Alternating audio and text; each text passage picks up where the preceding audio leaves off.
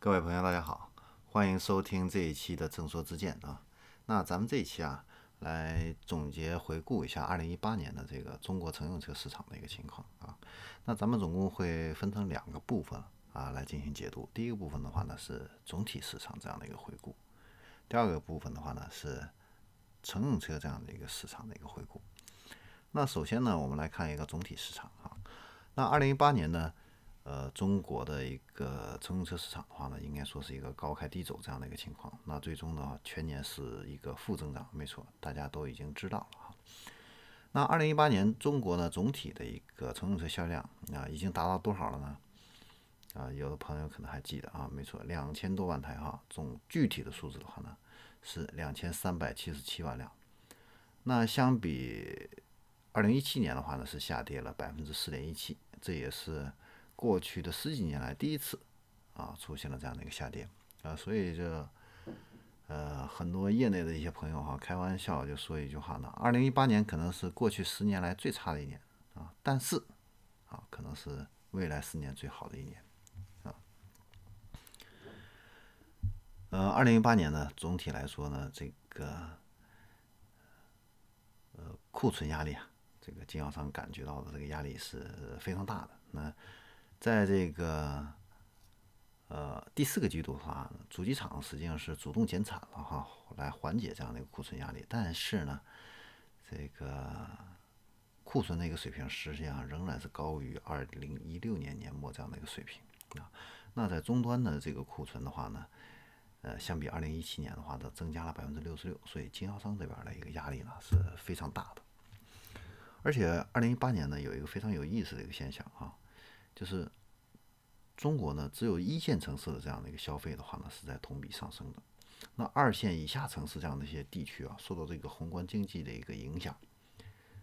啊，出现不同程度的这样的一个下降，啊，所以这个呢是需要能够引起我们注意的啊，就是强者恒强啊，一线的这个购买能力啊，这个一直都还是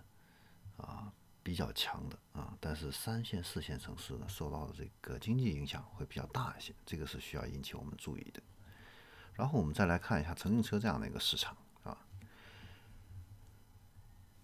那二零一八年呢，乘用车的一个销售的话呢，大众集团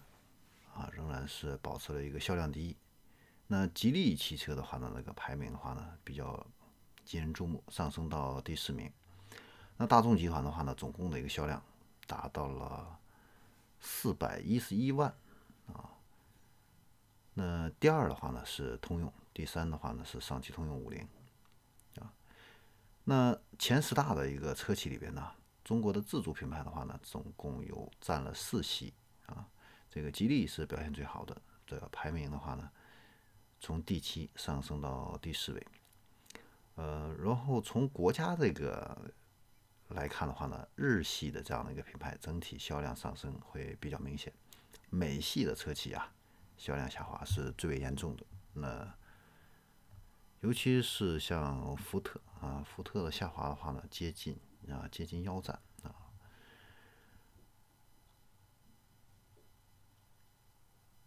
那在二零一八年呢，中国只有十四个车企能够实现这个正的一个增长。那合资品牌的话呢，只有宝马增长率超过百分之二十。那自主品牌的话呢，有三个超过了百分之二十。啊，分别是哪哪三个呢？大家能想到的啊，吉利没错，吉利是有一个，然后比亚迪，啊，还有一个就是上汽的乘用车。啊，呃，上汽集团的话呢，它的这个乘用车这几年，我觉得它发展的非常好。啊，非常稳健，这个而且呢，能够紧紧抓住这个时尚的这样的一个潮流。你比如说啊，这个呃，车联网这一块，它是跟阿里巴巴合作的做的这个采用的斑马啊啊斑马这个网络这样的一个车载系统，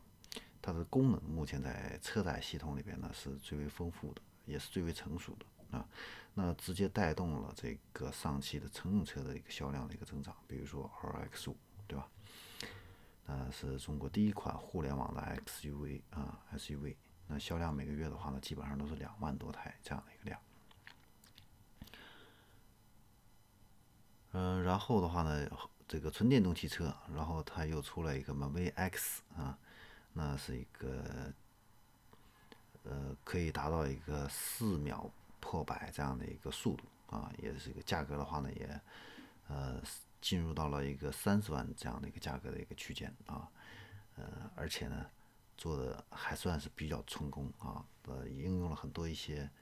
呃黑科技的这样的一些配置啊，市场的热度还是很高的啊，而且呢，上汽呢在共享汽车这一块呢也有很多的一个动作，所以它的这个整个上汽的一个啊布局啊，这个销售的一个运营啊，非常的稳健啊，所以呢，它的这个增长率能够超过百分之二十的话呢，也不足为奇啊。那其他的话呢，大部分的车企啊，这个实际上都是下跌的，在二零一八年，那平均的一个下跌的话呢，达到了百分之十九。那自主品牌的话呢，是占绝大多数。那二零一八年的话呢，自主品牌的话呢，在中国的整体的乘用车销量量，已经基本上占据了半部。半壁江山啊，达到一千多万辆，那同比下降的话呢，还是下降了百分之五点七啊。那除美系外的话呢，其余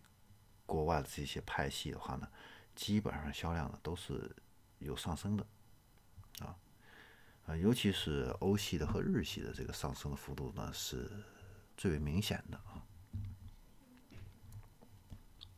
然后我们再看这个产品结构。啊，产品结构这块的话呢，基本上都是趋同方向去发展。那自主品牌的这个 SUV 的话呢，呃，产品占比啊提高，提高了百分之二。那轿车的话呢是提高了百分之一点八啊，所以可以看得到啊，就是各大车企对 SUV 的这样的一个依赖程度会越来越高啊。那合资的车企的话呢，也是在大量。大量的去投放这样的一个 SUV 的产品，但是同时的话呢，呃，迎合这个国家二胎的一个政策，也开始在布局 MPV 这样的一个产品线。所以呢，呃，二零一九年的一月份，时间已经上市了很多一些紧凑型级别的这样的一些 MPV 啊，呃，这个可以选择的这个六座、七座的一个 MPV 的话呢，现在是越来越多啊。但是呢，我们仍然看到啊。轿车还是占据了百分之六十六点七的一个主要的一个市场份额啊，这是目前的一个呃乘用车的一个市场的一个情况。那我们今天的话呢，就先介绍到这里。我们下期的话呢，会来介绍一下二零一九年啊中国乘用车开局的这两个月发展的一个情况是怎么样子的。